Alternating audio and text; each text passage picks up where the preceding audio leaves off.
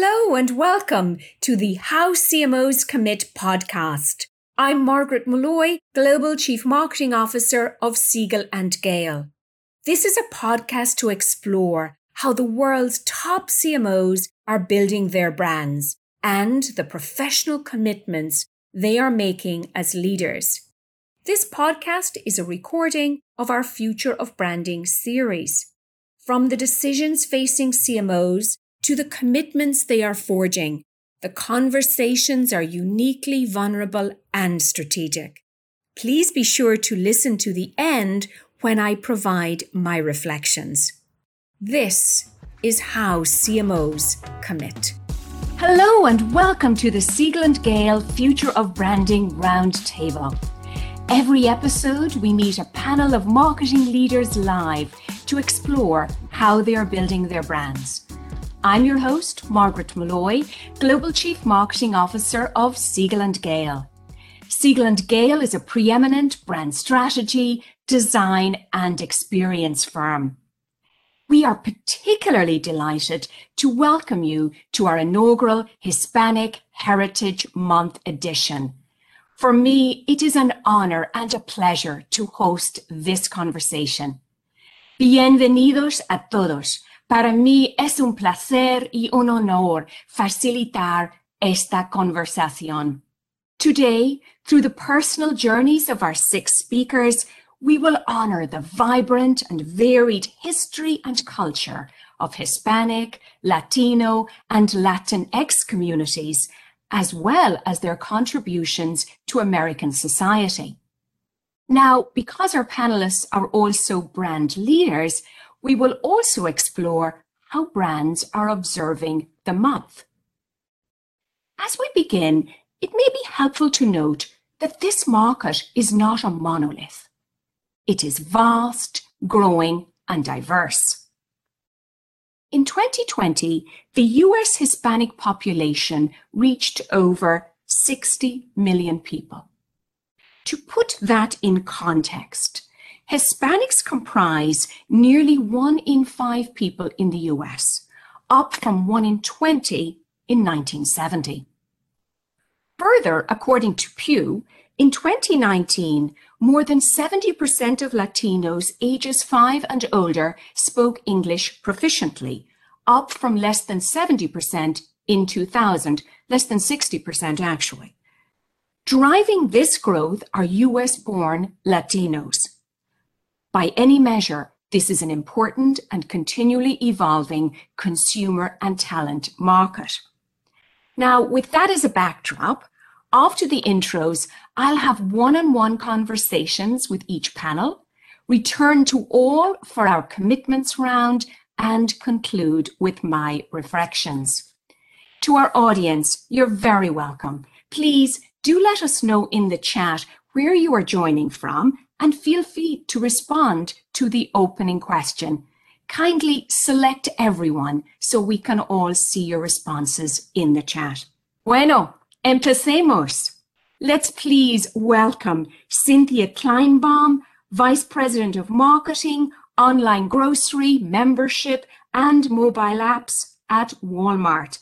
And Cynthia, before I greet you and the fellow panelists, here's our one question. So speakers, as I introduce you, please answer this question in one word.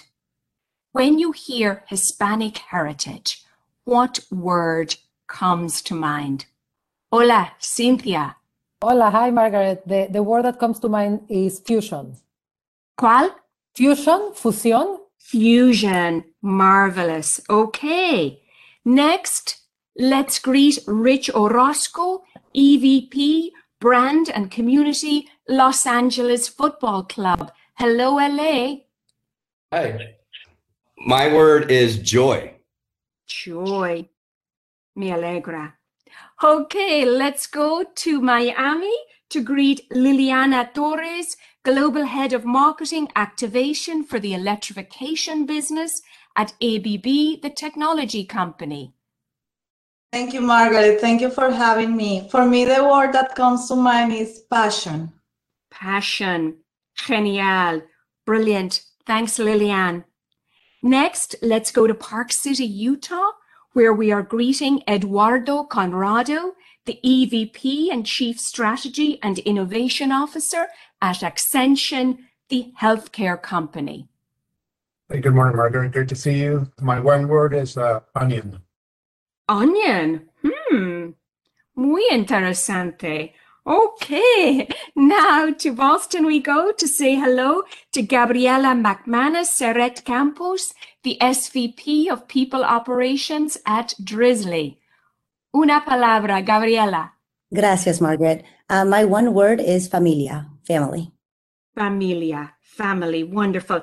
And finally, Tanya Missant is the SVP of Global Research, Insights, and Analytics at Warner Media, joining us from LA. Hi, Tanya. Hi, buenos días. Muy My buenos. One word is belleza or beauty. Belleza. Me encanta. Qué lindo. Okay, so now let's have the individual conversations. Cynthia, you're first up. You said fusion. Tell us why, and perhaps what aspect of your heritage you bring with you to work every day.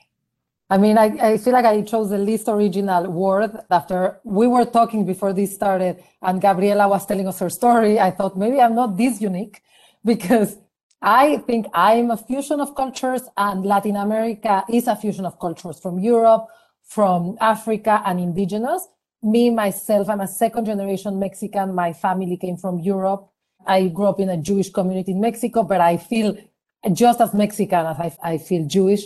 And Gabriela was saying something similar. Now we come to the US, and it's a fusion of all our cultures. So it's really an interesting mix.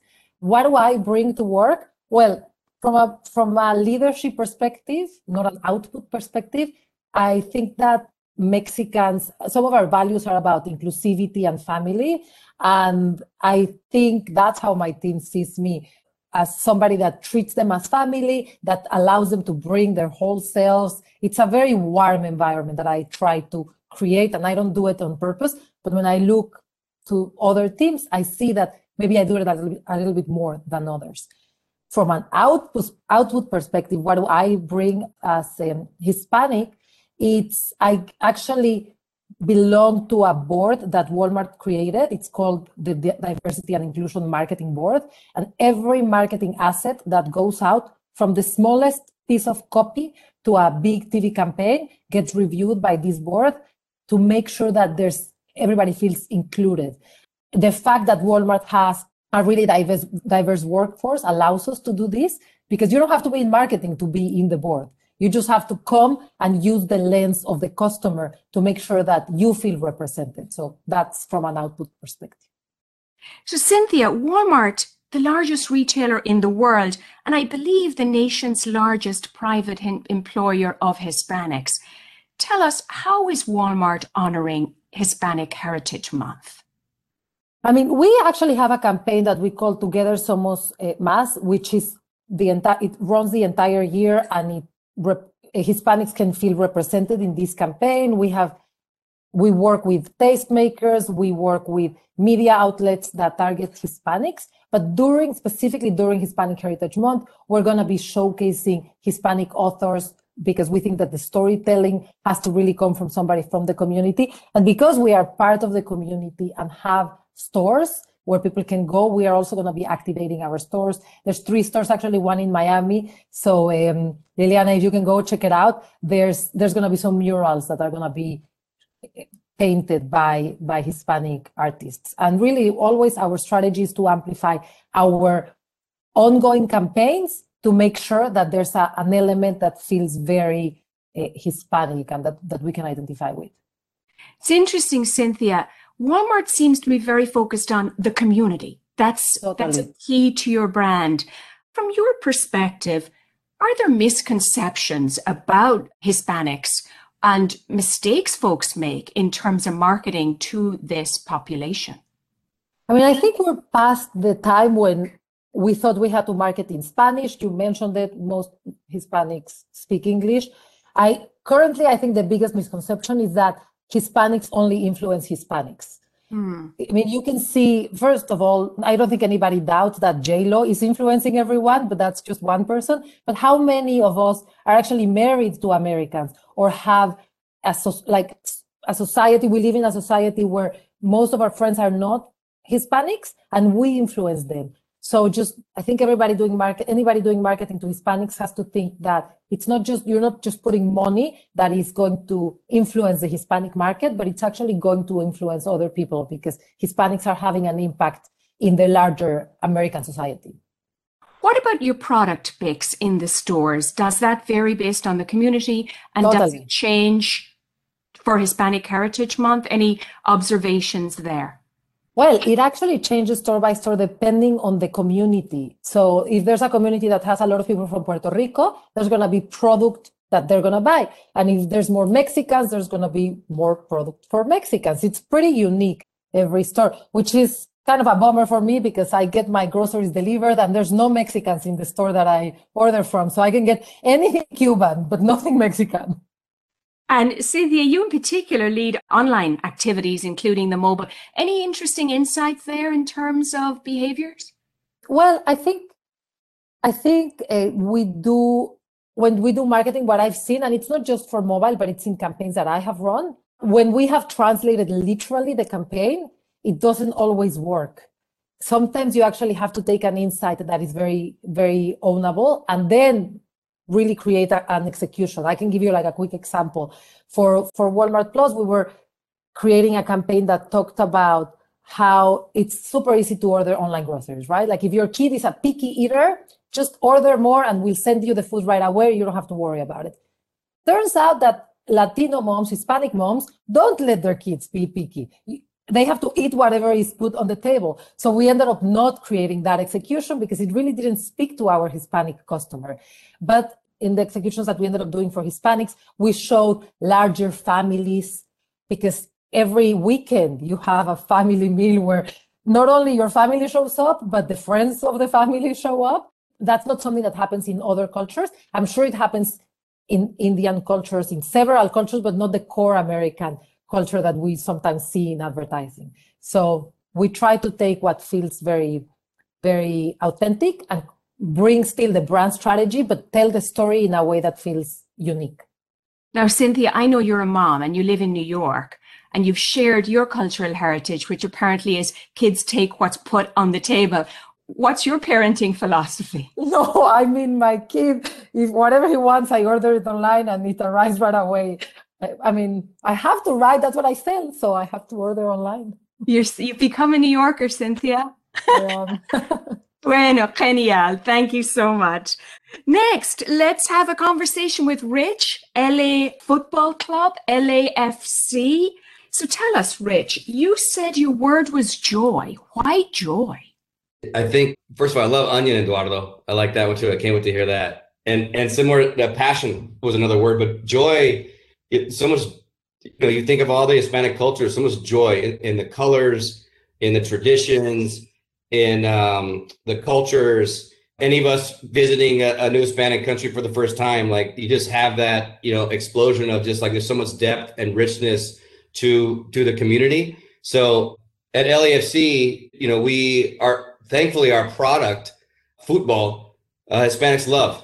And one of our key brand identity pillars is to bring joy to people. So that naturally in a product that Hispanics love, to have that as a mantra is how are we bringing joy to not only the Hispanic community. I love what Cynthia said. You know, in LA, half the city are Hispanics. And if you create a product and you're really careful with a product that Hispanics love and you infuse that joy in it, they're going to bring the entire city. And that's what happened with LAFC. When we launched the club, I always said that the Hispanic tsunami was coming to football if we did it right. And there was we had a 3-month argument inside about calling the club soccer, a soccer club or a football club. And those of us know, you know, language is very important. And by just calling it a football club, football, not only were we reaching the Hispanics, but and I'm talking to you, Margaret, you're Irish, if I'm correct, right? Irish in LA, English, Germans, Hispanics, you know, everybody knew out of the gate that we were not Americanizing the product. that it was the world's game. So joy for me is a love of the culture. I'm third generation Mexican-American here in the States, and, you know, tying back to the joyous parts of all of our culture, how do we infuse it in our day-to-day, in our product at Los Angeles Football Club? And that's why that word kind of jumped out to me. Rich, I see you're wearing some merch. Do you have a game today? We do. It's game day. So I thank you for allowing me to be my game attire today. I love it. I love it. I thought you wore it just for us, but we'll take the compliment anyway. So, Rich, how is LAFC commemorating the month of Hispanic Heritage Month? Anything distinct from what you were doing year round?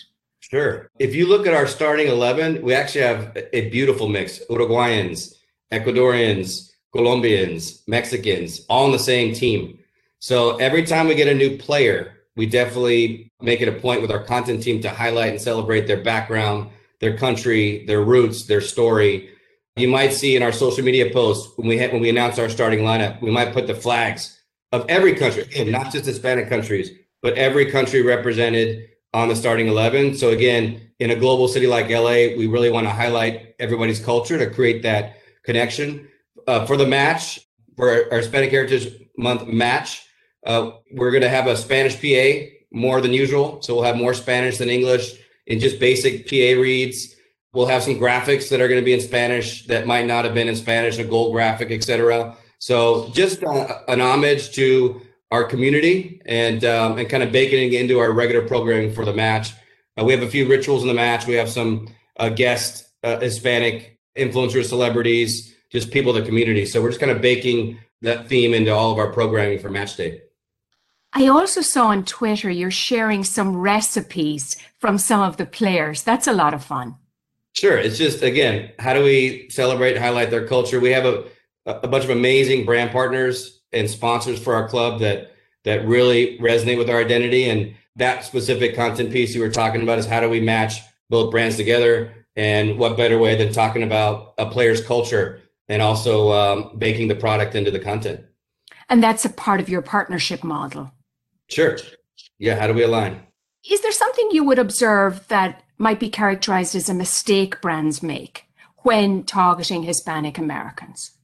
Cynthia actually said a lot of that. I'll double down. You know, if you reach Hispanics in every city, they're going to bring more people to your world than just Hispanic friends. We all have friends that are not Hispanic. So I love that. I love how she coined that. Really early, we did a lot of research about Spanish language, marketing, messaging, advertising. And actually what came back to us, you know, for us, you know, Hispanics get our product. I don't need to explain football in Spanish to an Argentinian in LA.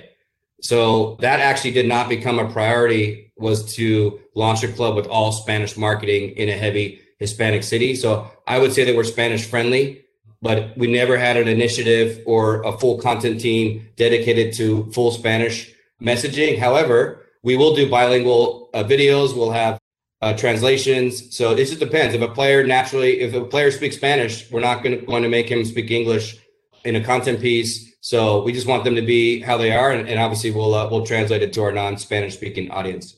Wonderful. Well, suerte. Best of luck with the match tonight. Thank you. We'll be all curious to see how it goes.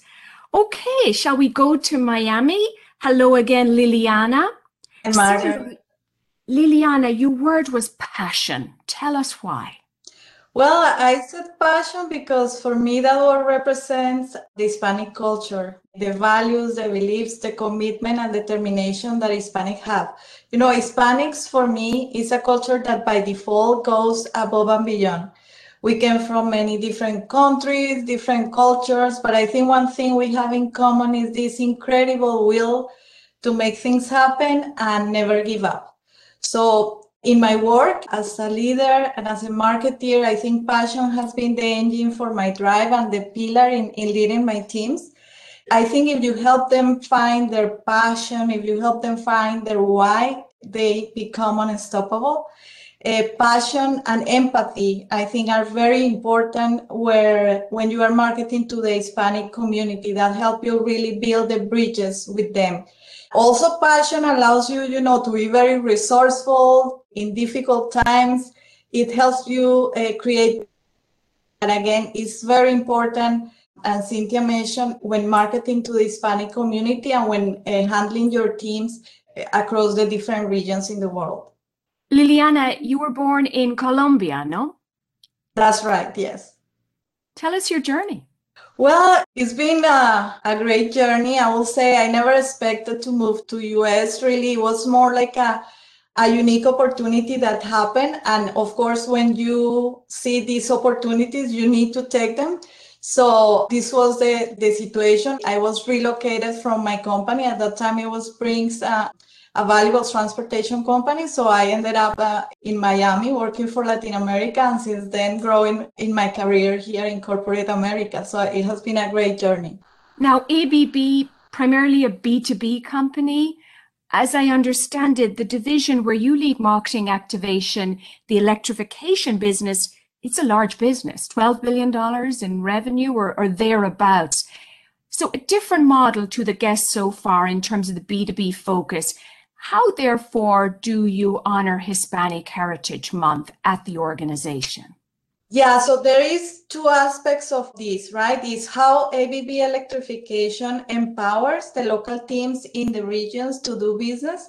And the other aspect is how, as a company in US, we celebrate Hispanic heritage in US. So I'm going to give you the two perspectives because in our case, it's very different. We don't go to consumer directly.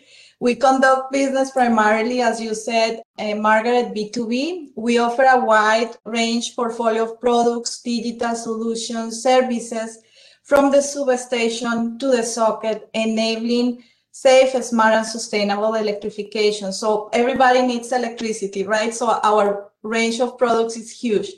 But as a pillar of our ABB way, we foster a purpose-driven culture and empower our local markets to engage, promote, and support our customers in each region. So in our decentralized model, the empowerment accountability are sitting with them in the region. So providing the freedom to the local organizations to adapt initiatives to the various needs in the different markets, right? And of course, Latin America is part of our regions. So we really empower our local teams to go to market there and do the modifications that they require. In terms of our employees, we have been celebrating Hispanic heritage through various activities that are organized by our Encompass group. Encompass is our diversity and inclusion team. So this team basically work in champion different diversity initiatives. So for example, they have subchapters for the Black Americans, Asian Americans, and of course, Hispanic Latinx is part of that. So for Hispanic Latinx, the mission is to create ABB communities that really embrace and celebrate the Hispanic heritage. We have been celebrating with different activities across the different sites in US, and also highlighting some of our Hispanic talents in the region. But you know, Margaret, I think all of these business-driven initiatives are critical and need to be there to ensure a more diverse and inclusive environment for Hispanics. But still, I think diversity and inclusion is responsibility of each one of us, you know, every day. So we need to ask ourselves, who are we as a colleague? Who are we as a leaders? And we need to set the role model and the standard to really drive diversity across everything. So for example, an analogy that I really like, and it's very good for Hispanics because we love to party, but especially Colombians. But the analogy that I want to bring is that diversity is like being invited to the party, but inclusion is being asked to dance. So really, I want to make sure that in my perimeter, in my team, people is invited to the party, but they are also being invited to dance. Gracias, Liliana. Thank you. Bueno, vamos a bailar. Let's dance. Let's dance. Thank you, Liliana. Okay, we're going to Park City, Utah next, where Eduardo told us his word was onion. Pray tell, why onion, Eduardo? Thanks, Margaret. So if you think about it, 60 million Hispanics in the U.S., and I think it would be a mistake thinking that we're a monolithic group. So onion, you know, multiple layers. So think about it. You think about you know, common language, yeah, but we all come from different geographic areas. Our food is different. You know, ethnic backgrounds are different. You know, Rich talked about third generation Mexican American in the U.S. I'm a first generation migrant into the U.S. And so I think there's multiple layers to the 60 million Hispanics that are in the U.S. And you got to take that into consideration. Liliana talked about being a good dancer. I was born with two left feet. So you can't assume more Latin Americans are good dancers, right? So I think when you look at us, there's commonalities, but there's also so many things that makes us diverse within just the Hispanic community in the U.S. So that's why the word onion. Marvelous. Well, Eduardo, Ascension, and I should at this point give a shout out to your colleague, our friend, Nick Ragone and his team who've done tremendous work building this brand. As I understand it now, it's one of the leading nonprofit and Catholic health systems in the United States. How at the health system are you observing Hispanic Heritage Month? Anything you'd like to highlight? I don't think we have a particular initiative for the month, more kind of like an ongoing outreach for the year. So Nick Ragone, our CMO, and his team have done a great job in terms of just doing market research on the Hispanic communities to understand healthcare access gaps that we have or coverage gaps. So if you think about Ascension, we're 150 hospitals, you know, more or less in the U.S., 150,000 employees. And our mission focuses on addressing care gaps for the poor and the vulnerable on it. So part of it is understanding the communities, right? So Nick kind of does research on that, ongoing communication on the community for care access, you know, care issues that Hispanic community has to take care of. But during the pandemic, one of the things that we saw was actually Hispanics were lagging just the average population on vaccination on it. So, you know, probably 6 months ago, there was a 10-point gap between white Americans and Hispanics, which is a huge gap on vaccination. So part of what Nick's team was doing was how to communicate directly to the Hispanic community to close that gap. Is it an access issue? Is it a concern issue that they have, language issue? And then so over the last 6 months, we've seen that gap kind of close to 4 points. Percentage points, still ways to go to kind of get it there, but specific messaging to the community on how do we get it to get comfortable with vaccination and then close the gap so that we can kind of raise the level for all of the US. What worked, do you believe, to create messaging that resonated? I mean, I think understanding the need of the community, specifically from the cities that we're in, is it a language issue? You know, you got is it a heavy migrant community or not, or English speakers, concerns and biases that you may have on it. So that's why the consumer research that Nick and the team were doing, just to understand specific needs and then how do you target to address those needs. Fascinating. And I know you've also, as an organization, been very active in the community. I believe I saw some very interesting coverage around the Ascension Classic Golf, the charity golf event. Really interesting this year, happening in near your headquarters in Missouri. Correct. Yeah, so Nick started that, I don't know, a couple of years ago, trying to kind of set up a golf classic in St. Louis. And actually the proceeds go towards the community that we were in. So I thought the results were great. Talk to us about your understanding of Hispanic community and the social determinants of healthcare, because healthcare is one of these important and a vital services that people need to be aware of, but often my perception is there are social determinants that may preclude access. Correct. So as I mentioned, Ascension is very focused on the poor and vulnerable communities. Unfortunately, Hispanics are, you know, part of that, and some of the cities that we're in. We deployed, I think, 2.4 billion of charity care in the US every year. And then so we start with, you know, care needs for a community. What care gaps do they have? Do they have access on it? So that's the first one. The second one, are they insured or not? Can we get them an insurance program? And then the third piece is on the social determinants of health, right? So beyond access to care, food insecurities, housing, and you go on. So we tie social determinants of health on our delivery to make sure we take care of the whole person on it. And in many cases, you know, we deliver as Ascension, or we deliver with partners in the community to try to kind of address the needs. Eduardo, any other misconception or myth regarding the community that you would advise marketers to be aware of? No, I think the key one is this. I mean, I think, you know, we're all classified as Hispanics, but everybody's is different. And you got to kind of do the research in terms of what does that mean for each of the subsegments that are underneath. And you personally, Eduardo, you said you're a migrant. Is it from Nicaragua?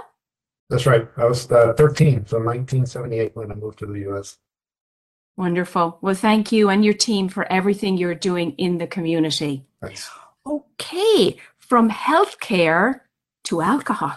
That was an interesting transition. Hello again, Gabriela. Hello. So, Gabriela, your word resonated a lot with me, familia, family. Tell us why. Well, I think so many reasons. When Cynthia was talking about fusion, I think there were a lot of parallels there. But for me, the reason, I mean, just the most basic reason that I am Hispanic is because of my family. But there is such history and such richness where, you know, having family throughout South America and in Spain, they've kind of made us who we are. They are the ones that bring joy to my life. So for me, it's just family. And I think that there's, while everybody's different, what I find with a lot of my Hispanic friends and family is there's the family you're born with, and then also being able to choose and continue to invite people over. And family is just such a part of everyday life in a way that I think is very different in some other cultures. So, Gabriela, you personally have a lot of responsibility for the family at Drizzly in your role. As I understand it, you're the largest online marketplace for alcohol in North America. And of course, the model is such that we order directly from local retailers via the website or the app. Is there anything in particular you're doing that you'd like to emphasize for Hispanic Heritage Month, and maybe even share with us an insight that underlies that strategy? Speaking specifically from our marketing efforts? Yes, please. So for us, it's a little bit interesting. So we're not really trying to actively market to Hispanic communities. What we're really looking to do is to highlight kind of Hispanic owned brands and retailers, and we really want to drive disproportionate value to minority, historically minoritized groups. So right now what we're doing is for the consumers of Drizzly, they can get access to brands that are coming from, countries that are Hispanic, retailers, and get access, but we're really trying to showcase and highlight a little bit more of, the recipes of the culture and of the food that's coming, because we're not marketing necessarily to Hispanics. We want the entire world to be more aware of some of these phenomenal brands and to have access to these great cocktails and additional recipes that come from communities that they may not be exposed to. And how is it going? We're halfway through Hispanic Heritage Month. How are those programs being received both by the retailers and your consumers, basically your Drizzly members? So from the consumer side, it feels like people are really enjoying it, right? We're hearing a lot of anecdotal feedback. We know there's a lot of people signing up for the courses, and we're getting a lot of those clicks. We haven't ended the month, so I can't really share about the results. And internally, there's a lot of energy around it as well, because we're sharing those same programs internally with our employees.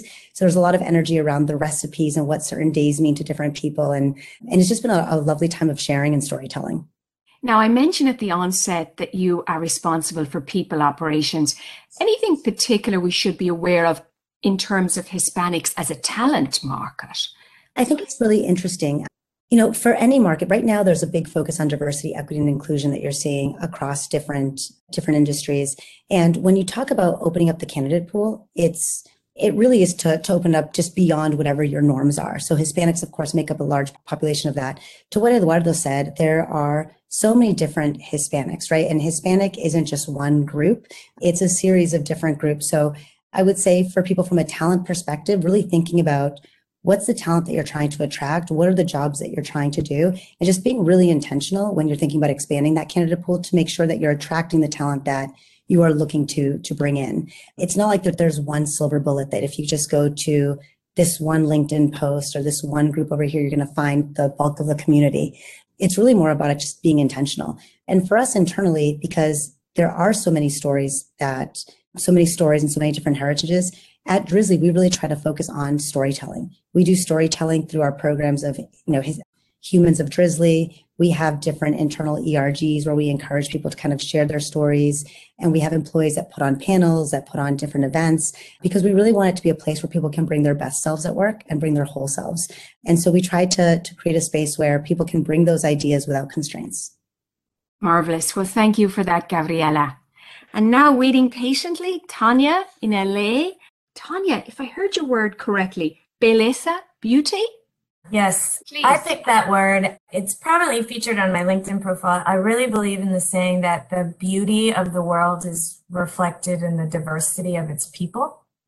And it's about that deeper meaning that everybody so beautifully spoke about on the panel already, the richness of the culture, the beauty of how different but similar we all are, the beauty of the countries we come from, the music, the food, the family values, all of those things that make Latinos beautiful as a culture, sort of to reflect on. So that's why I chose that word. Tanya, I'm curious about your heritage and your relationship to your heritage as you execute your work every day. Yes, so I am from Mexico City. I was born and raised in DF, and I moved here for university. And so it's part of my everyday life. I speak Spanish to my family, all of my family still in Mexico City. And in terms of how I bring it to work, I mean, I make it very clear to all of my colleagues that I am from Mexico City. People don't, because my maiden name is Valderrama, but I changed it when I got married. So a lot of the times, and it's just what we've all been saying, people assume that you are either not Latino or that you're different or that you were born in this country. I'm an immigrant. I became a U.S. citizen only 7 years ago. Now I'm officially Mexican American, but I've been Mexican my entire life. Very proud to be from Mexico City, and very open and authentically myself in the workplace, and try to encourage that for a lot of my employees and those around us of different cultures. As many have mentioned, there's a lot of conversation about diversity, equity, and inclusion in our workplace. And we're having lots of great conversations about how to show up more authentically at work, being yourself, celebrating your heritage, whatever that may be, and being proud to be who you are in the workplace. Now, Tanya, at Warner Media, you have a portfolio of great brands in entertainment and news and sports, HBO, Warner Brothers, CNN, and many more. Anything you would highlight in terms of how, either at the property level or at the corporate level, you're honoring Hispanic Heritage Month?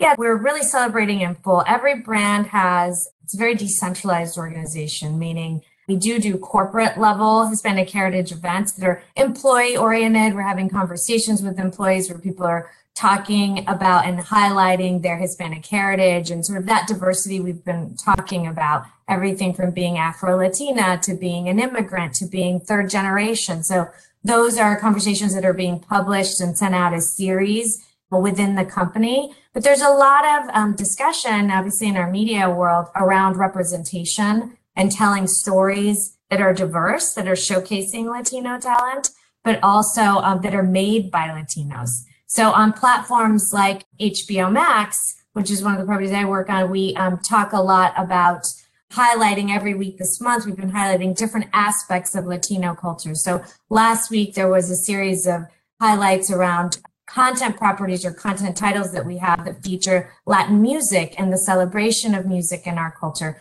This week, there's a series around called Somos Producers about Latin-made talent and Hispanics behind the camera and how they're bringing stories to life. That's one of the things that HBO Max is doing. I also am lucky to work on Cartoon Network and kids properties at the company. And there's been a lot of conversation about celebrating kids and their attachment to the music, Latino music, and how that's part of the culture. We're featuring many kids and sort of how they celebrate their heritage via music. We also are highlighting some of our Latin-oriented series. There's a series that we have called Victor and Valentino that really celebrates Hispanic heritage. It's a great little series that is very popular among the Latino community. It's a lot about making sure that we're showcasing Latino talent in front of the camera and Latino talent behind the camera. One of the other really amazing things that I feel really lucky to be a part of is about a year ago, Warner Media started a group called the Warner Media Fellows, which is a group that really highlights the top people of color at the company, and created sort of a mentorship program to really make sure that we're growing people to the top ranks of the company that are people of color. Because in a lot of industries, it's been primarily, sort of controlled by, particularly in Hollywood, by sort of a white majority group.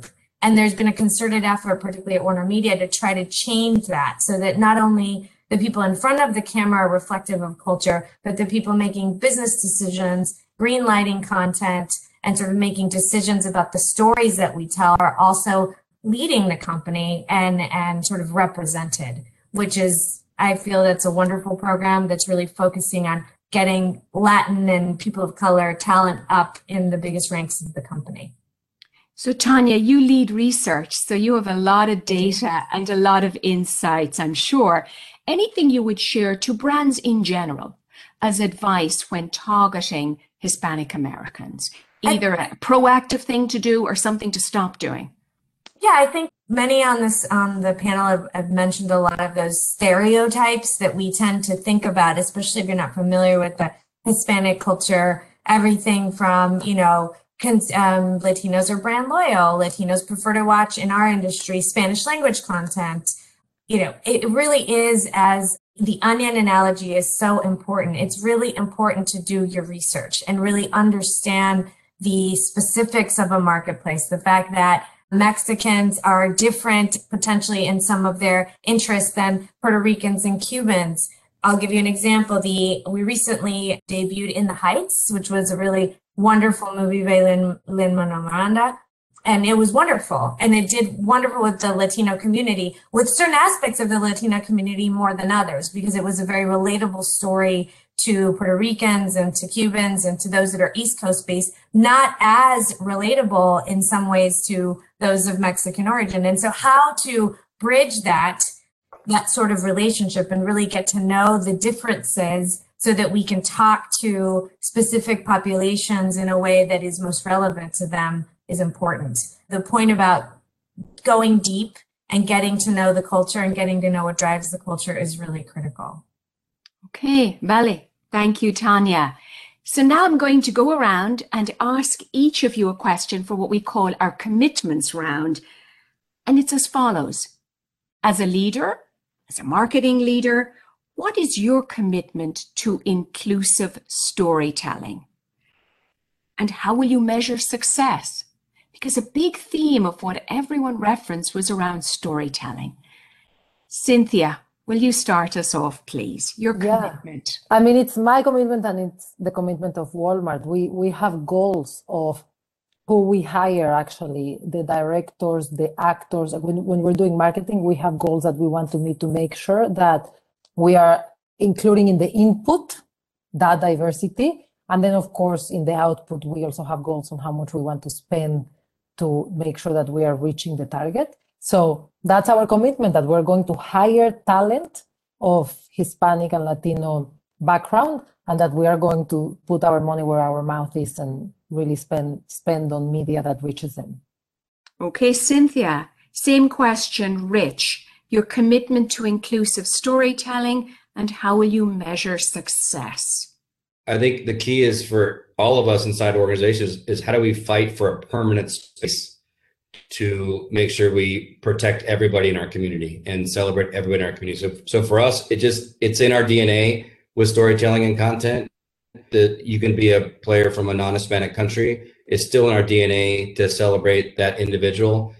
Our metrics are much more anecdotal. We want our community to walk in the stadium and just be talking about it. We want, when we have a new Ecuadorian player, and I have 20 Ecuadorian fans who want to meet him at the airport, like that to me is a metric for success, that people in LA know that their culture is represented with us. For example, we signed our first South Korean player recently, 3 years into the club, and it was beautiful to see the South Korean community in LA resonate with this player in the signing. So for us, it's just make sure and fight on the inside that it's in our DNA every single day as we have our checklists and our day-to-day. Thank you, Rich. Liliana.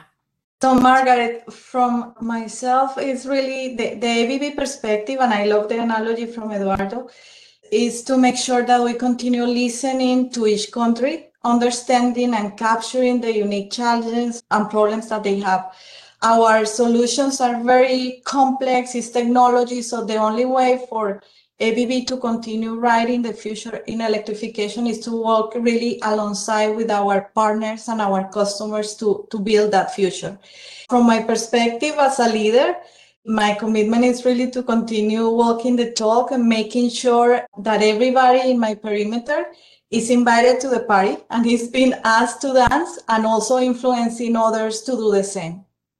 And I do invite our audience, please feel free to share your commitments in the chat. I'm loving seeing all of these remarks. Gracias, Liliana. Okay, Eduardo, your commitment, please. Yes, our commitment with Ascension is to lead with inclusion. And last year we set up this framework called ABIDE, which stands for appreciation, belongingness, inclusivity, diversity, and equity.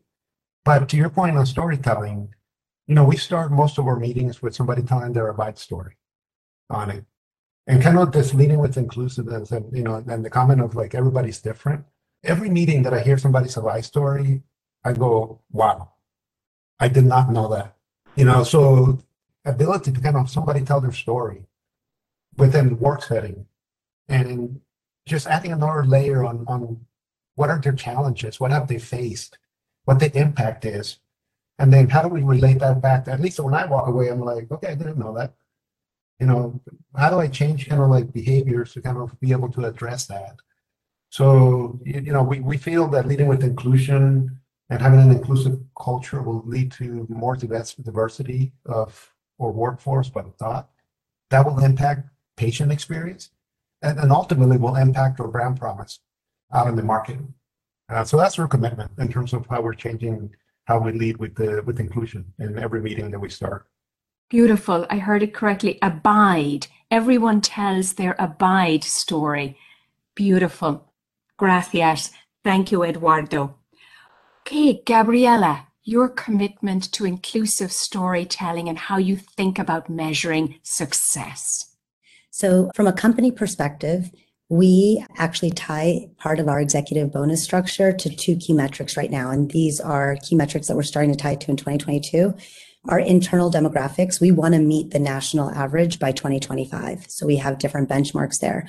And it's not just about hiring, right? Because those people, if people don't feel included, if people from any type of group or any type of background don't feel included, they're going to leave. The talent market is so it's just so competitive right now. So it also inspires us, not just about the hiring, but also how can we make sure, to Liliana's point, that people feel that they're invited to dance, and that they feel that they have a voice, and they feel that they can raise their hand and speak freely and be themselves. And on the other side, we have certain metrics on making sure that we are driving disproportionate value for historically marginalized groups. So when our retailers, when brands, when they're successful, we want to make sure that we want to make sure that they're sharing in our success and that we're putting that on the forefront. Myself personally, when I think of my commitment, it's to continue learning, to continue listening, continue learning. When it comes to diversity, equity, and inclusion, it's not an on-off, right? It's a process and it's a progress. So for myself, it's continuing to learn and continuing to share those pieces with others. Exactly. Efectivamente. Okay, Tanya. Commitments and thoughts around measurement as it pertains to inclusive storytelling. For us, in obviously in the entertainment industry, inclusive storytelling is very specifically tied to how do we bring more people in front of the camera that are people of color, and behind the camera that are people of color. So there are specific goals for our company in terms of reaching that equity. And we're actually publishing one of the first in the entertainment industry reports on how we're doing on those measures in terms of hiring more diverse production talent, in addition to actors and sort of the people that you tend to see in our stories. So it's firm goals in terms of growth over the next few years to have more representation in terms of people of color. But there's also really important conversations going on at the company about storytelling of employees and making sure that we have equity for employees. So we've been having wonderful, honest conversations about what it means to be a person of color in our company, and sort of the unconscious biases that people face. How do we make everyone more educated about the differences, how to relate, how to maybe fight those unconscious biases so that people can be more comfortable bringing their authentic selves to work, so that diversity is really critical to our storytelling. It's really critical to our output. It's important that we tell authentic stories about what people are living and experiencing in this country and around the world. And we see it as critical that employees feel comfortable to be themselves to get us there in terms of our content in the end. So in both ways, there's measurement of how many people of color are within our ranks as leading behind the scenes, and how much of our content is diverse and inclusive. Okay, thank you, Tanya. And before I wrap up with my reflections, algo más. Did we miss anything, or did anything occur to you that you would like to share in terms of celebrating Hispanic Heritage Month, marketing to Hispanics? I want to give you a chance in case there was a thought you missed the opportunity to share. Or are we all set? Did we cover your insights? Well, it's not so much about marketing, Margaret, but I think it's about this panel. I think each of us have the responsibility to actually show up and let ourselves be seen. Maybe some of us weren't as comfortable. I can tell you that even though I may look like an extrovert, I never felt super comfortable putting the light on myself. But I think we have to, because if you think about the pyramid of like hierarchy, the Hispanic workforce, there's not that many executives Hispanics. If we are in a position where we can show them that they can get to where we are and they can get higher, we have to take that responsibility up on ourselves and let the rest see us so they can feel like they can do it. Thank you. And thank you for role modeling that. And thank you all. I know you're tremendously busy. I know it takes a lot of courage to tell your personal stories. So thank you for joining me and Siegel and Gail for that. So now, in thanking all of you, I'd like to share some reflections. As an immigrant, personally, I'm fascinated by all diaspora, the journeys, accomplishments, and relationships we have with our heritage. As a modern brand builder, I'm equally curious about how brands connect and engage authentically with people, be it customers, employees, or the community. And in listening to all of you, a central theme of this conversation, inclusive storytelling, seems integral to both contexts. As we heard today, in life, stories rarely transpire in a linear fashion. They may appear much like a collage, fragment by fragment. And as I piece together the experiences shared by you, our six speakers, I'd like to place those narratives alongside the wisdom imparted by other Latino luminaries. These notable figures have contributed enormously to our understanding of what it takes to develop inclusion and, by implication, inclusive storytelling. So here are my top 4 macro takeaways, juxtaposed with the words of these trailblazers. And to our audience, please do share your takeaways also. Number 1, honor the human spirit with hope and dignity. Novelist and Nobel Prize winner Gabriel Garcia Marquez observes, even when the winds of misfortune blow, amazing things can still happen. 2, note that identity is year-round, complicated, intersectional, and fluid.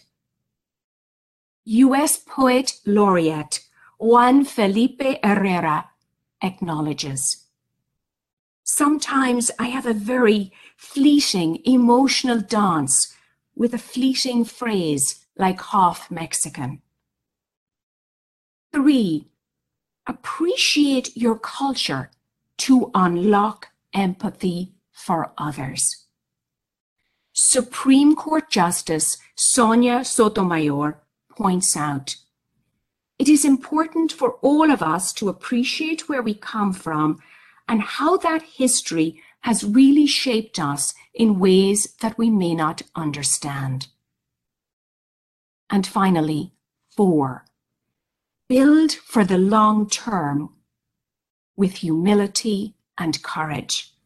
Bishop and activist Oscar Romero guides. It helps now and then to step back and take a long view.